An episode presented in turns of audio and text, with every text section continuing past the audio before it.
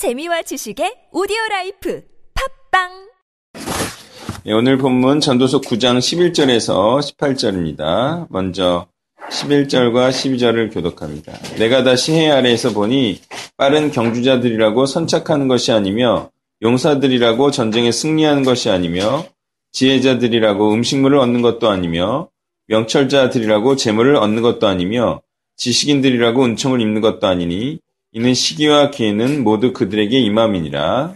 분명히 사람은 자기의 시기도 알지 못하나니 물고기들이 재난의 그물에 걸리고 새들이 올무에 걸림같이 인생들도 재앙의 날이 그들에게 올리면 거기에 걸리느니라. 아멘. 자, 빨리 달려가는 것보다 더 중요한 것은요, 끝까지 꾸준히 달려가는 것이라는 겁니다. 첫 끝발이 개끝발이다. 아, 우리는 이런 경우를 많이 보게 됩니다. 이것은 처음에 힘을 잔뜩 주고 나서는 이내 지쳐버리거나 나태해지는 경우가 많이 있다는 것입니다. 처음에 잘 된다고 해서 교만해지는 것도 문제라고 하겠죠. 제가 과외사에 있을 때 들었던 얘기인데요. 지금은 이제 관리자가 됐어요. 잘 된 거죠. 근데 그가 수석 코치였을 때 자기가 신입 때 있었던 일들을 얘기를 해줬습니다. 그것은 자기보다 항상 앞서가던 입사 동기가 있었다고 했습니다. 그런데 그는 너무 앞서가는 것에 치중한 나머지 규칙을 어기는 일이 있었고요. 그래서 퇴사를 했다는 것입니다. 반면 그 말을 저에게 해준 수석 코치는요, 어, 정말 한결같은 꾸준함으로 한 발 한 발 전진하고 있었습니다. 예, 그리고 지금 또 꾸준히 그가 하고 있는 일을 하고 있어요. 그러니까 빠르게 달리다가 이내 지쳐버리거나 다른 사람들은 느리다고 원망하는 마음이 들면요. 하던 일을 그만두게 될 수도 있어요. 그래서 페이스를 유지하거나 또는 같이 할 수 있도록 보조를 맞추는 것이 더욱 중요하다고 하겠습니다. 예, 성경은요, 전반적으로 볼 때 용사와 지혜자와 명철자와 또 지식인이 되라고 말하고 있죠. 그런데 지금 솔로몬은 마치 그것이 별로 소용이 없는 것처럼 말하고 있어요. 그 이유가 무엇이죠? 그것은 어떤 때와 사건이 지혜자에게도 임하기 때문입니다. 그 어떤 때와 사건이라고 하면 모든 것을 잃어버리게 되는 바로 그때를 말하고 있어요. 바로 그때와 사건은요, 모든 사람에게 동일하게 임하는 죽음을 의미하겠습니다. 예, 그래서 12절 전반부에 나오는 분명히 사람은 자기의 시기도 알지 못하나니라고 말한 그 바로 자기의 시기도 바로 언제 닥칠지 모르는 죽음을 의미하겠고요. 그 다음 12절 후반부에 나오는 인생들에게 호련히 많은 재앙의 날도요, 당연히 죽음을 의미할 것입니다.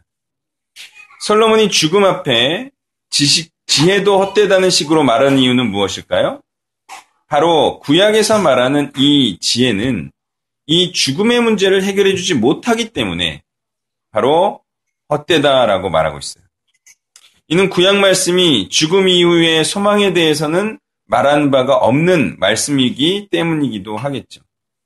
그러므로 솔로몬은요, 죽음 앞에 이 생에서의 모든 것과 지혜롭다 하는 언행까지도 헛되다고 말하고 있는 것입니다. 지혜도 헛되고, 은총도 헛되고, 그리고 지식도 헛되고, 심지어는 대에 싸우는 것도 헛되다. 왜? 구약적인 지식과 용기는 죽음의 문제를 해결하지 못하기 때문이다. 이렇게 말할 수가 있습니다. 13절부터 16절을 교독합니다. 내가 또해 아래에서 지혜를 보고 내가 크게 여긴 것이 이러하니 곧 작고 인구가 많지 아니한 어떤 성읍에 큰 왕이 와서 그것을 에워싸고 큰 흔적을 쌓고 치고자 할 때 그 성읍 가운데 가난한 지혜자가 있어서 그의 지혜로 그 성읍을 건진 그것이라 그러나 그 가난한 자를 기억하는 사람이 없었도다. 그러므로 내가 이르기를 나으나 가난한 자의 지혜가 멸시를 받고 그의 말들을 사람들이 듣지 아니한다 하노라. 아멘. 힘 있는 큰 왕과 가난한 지혜자를 대조하고 있어요. 큰 왕이 와서 성읍 사람들을 구원하고자 큰 흉벽을 쌓지만 정작 성읍 사람들을 구원해낸 자는 가난한 지혜자라는 것입니다. 그럼에도 불구하고 가난한 지혜자는 기억되지 않는 이유는 바로 사람들의 시선이 지혜보다는 권세 여부와 돈의 많고 적음에 꽂혀 있기 때문이라는 거예요. 사람들은 구원에 이르게 하는 지혜보다는 오히려 세상의 지위가 높은지 낮은지, 돈이 많은지 적은지, 이것으로 사람을 기억하고 평가하기 때문이라는 거죠. 사람들은 먼저 듣기 전에 들을지 말지를 먼저 결정을 하게 되는데요. 그때 결정적으로 작용하는 것이 지위의 높낮이와 부자 여부라는 것입니다. 최소 의학 박사 정도는 되고 부장 검사 정도는 돼야 말빨이 먹히고 신뢰가 간다는 거예요. 그래서 또 그리고 아 나도 저렇게 되고 싶다라는 선망의 마음을 불러일으킨다는 거예요. 그래서 사람들은 어떻게 예, 하기 시작했나요?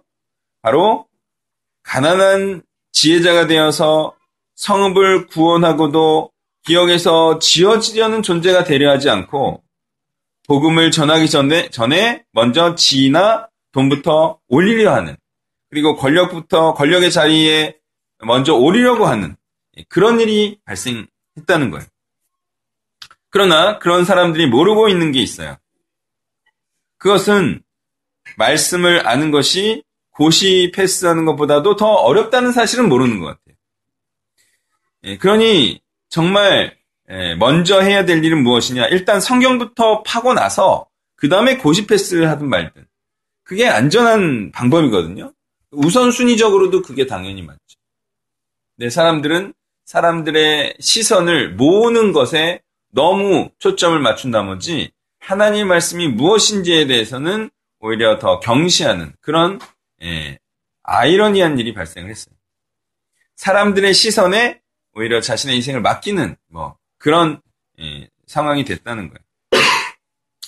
그리고 하나님 말씀을 보고 싶어 해야지 법률서나 외국어 등을 공부하는 것이 시시에서 그렇게 하루 종일 보고 싶냐는 것입니다. 확실히 그렇게 세상적인 것들을 추구하는 사람들은 신앙이 안 좋은 자들이거나 수단을 우선순위로 두는 자들, 그렇게 그런 자들이 수단에 몰두하는 것입니다. 그것은 말씀보다는 다른 것에 꿍꿍이가 있다고도 볼 수가 있겠죠. 그런 자들에게 저는 묻고 싶습니다. 하나님의 말씀을 몰라도 할 수 있는 그런 일들이 정말 하나님의 일이라 생각하는가? 모르면서 어찌 알고 행한다 말할 수가 있다는 말인가? 이런 얘기를 해주고 싶습니다. 17절과 18절을 기록합니다. 조용히 들리는 지혜자들의 말들이 우매한 자들을 다스리는 자의 호령보다 나으니라. 지혜가 무기보다 나으니라. 그러나 죄인 한 사람이 많은 손을 무너지게 하느니라. 가난하고 지위가 낮아서인지 조용하게 말하는 지혜자의 말이 힘과 건세가 있다 하여 매우 담대하고 자신감 있게 외치는 말보다 나은 이유는 바로 가난한 지혜자의 말이 말에 구원이 있기 때문이죠. 힘과 건세가 있다고 하여서 그 사람의 말이 맞는 게 아니죠. 목소리가 크다고 해서 그 사람 말이 맞는 게 아니에요. 하나님의 뜻을 행하기 때문에 악한 세상에 의해 멸시와 천대를 당하는 자의 말이 맞는 말이라는 거예요. 오히려 그런 자들은 예, 뭐 시설이 약하기 때문에 말이 약할 수도 있어요. 또는 전파하는 능력이 예, 돈 많은 사람들보다 적기 때문에 홍보력이 떨어지기 때문에 홍보하는데도 돈이 많이 들잖아요. 그래서 전파력이 약할 수도 있어요. 그렇지만 그렇게 연약한 듯 말하는 말이 오히려 구원에 이르게 하는 말이 될 것이죠. 이는 돈이나 권세나 지위가 사람을 구원에 이르게 하는 것이 아니라 올바른 하나님의 말씀만이 사람을 구원에 이르게 할 수 있기 때문이죠. 사람들은요, 곤란한 상황이나 가난에서 벗어나는 것이 구원이라 생각하는 경향이 많은, 많이 있는데요. 그런 문제들은요, 어때요? 죽음과 함께 다 해결되죠? 사람들이 너무 힘들면은 어떤 선택을 하죠? 그러면 문제가 해결되나요? 거의 문제가 해결됩니다. 빚도 청산되고요. 어, 그냥 문제가 문제가 아닌 게 돼버려요. 그러니까 정말 문제는 죽음과는 이게 연계되어 있지 않은 거예요. 오히려 죽음 이후에도 문제가 해결되지 않아야지 진짜 문제거든요. 근데 죽으면 다 해결되는 그런 세상 사는 상황에서의 곤란한 상황, 어려운 문제들, 특히 가난 이런 거 있잖아요. 이런 죽음은 그냥 해결돼요. 가난이 뭐 죽음 이후에도 끝까지 따라올 것 같아요. 절대 그렇지 않아요. 가난은 정말 문제가 아닌 거예요. 정말 문제는 무엇이냐? 죽음 이후에 있습니다. 지금 죽음 이후에 있는 게 진짜 문제인 거예요. 지옥 가는 문제를 해결해야 돼요.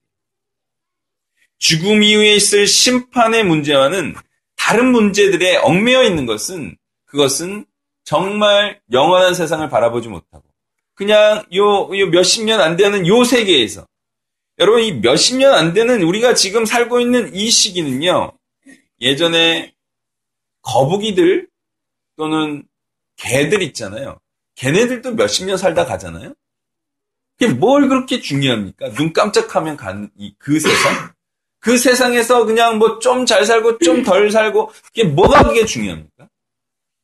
개들도 그런 인생을 살다 갔다.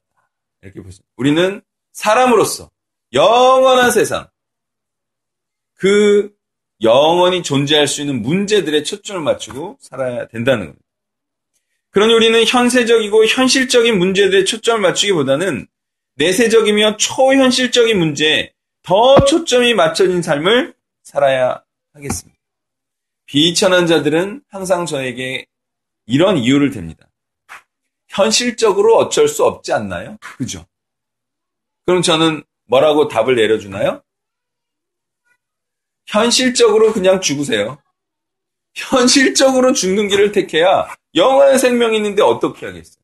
그럼 현실에, 현실, 현실에 얽매이다가 그냥 지옥 가려는 겁니까? 이런 말을 해줄 수밖에 없어요, 저는.